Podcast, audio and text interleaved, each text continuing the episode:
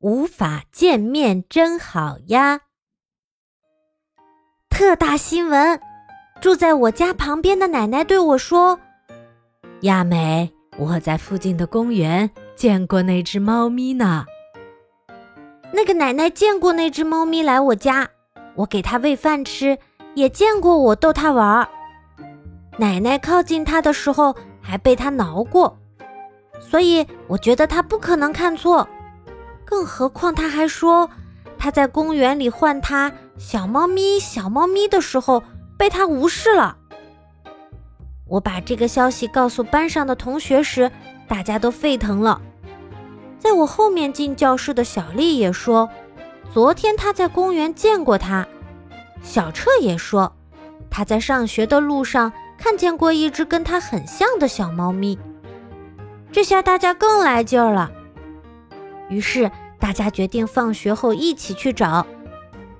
虽然有的人要上补习班，有的人要做功课什么的，不是所有人都能一起去。但是我们剩下的人还是决定去找找。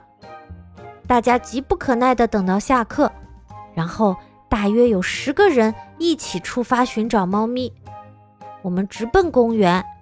因为邻居家的奶奶和其他几个人都是在公园附近看见它的，以前也没觉得这是个很大的公园。可找起猫咪来，从草丛到春天开满花的樱花树以及其他小树，再到池塘和厕所，找了一圈，感觉公园还是挺大的。大家分散在公园各处搜寻那只猫咪。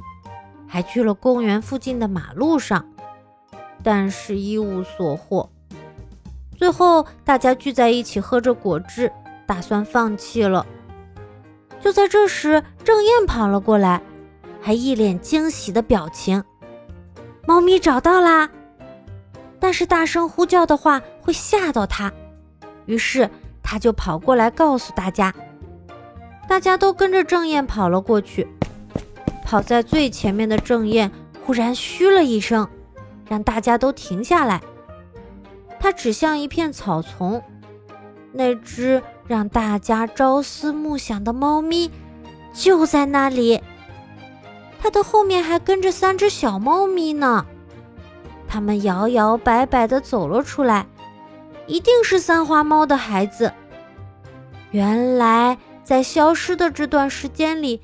它生下了宝宝，大家都忍不住了，向猫咪们靠拢过去。三花猫也发现了大家，但它没有逃走。已经当上妈妈的它，慢悠悠地躺下，给三只小猫咪喂起奶来。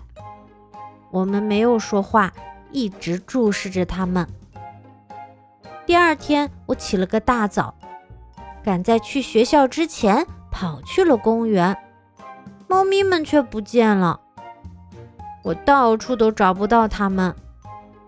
一个月过去了，我还是没有找到它们。它们到底去了哪里呢？见不到它们可真无聊呀！但是我不会放弃的，我会一直寻找它们。猫咪报也会一直办下去。我跟大伙都约定好了。我很想念那只猫咪，虽然现在无法见到它，但我还是想哪天能再见他一次。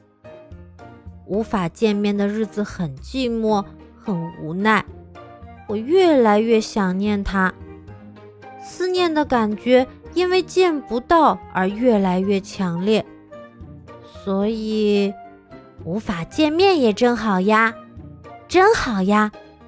一定是这样的，真好呀！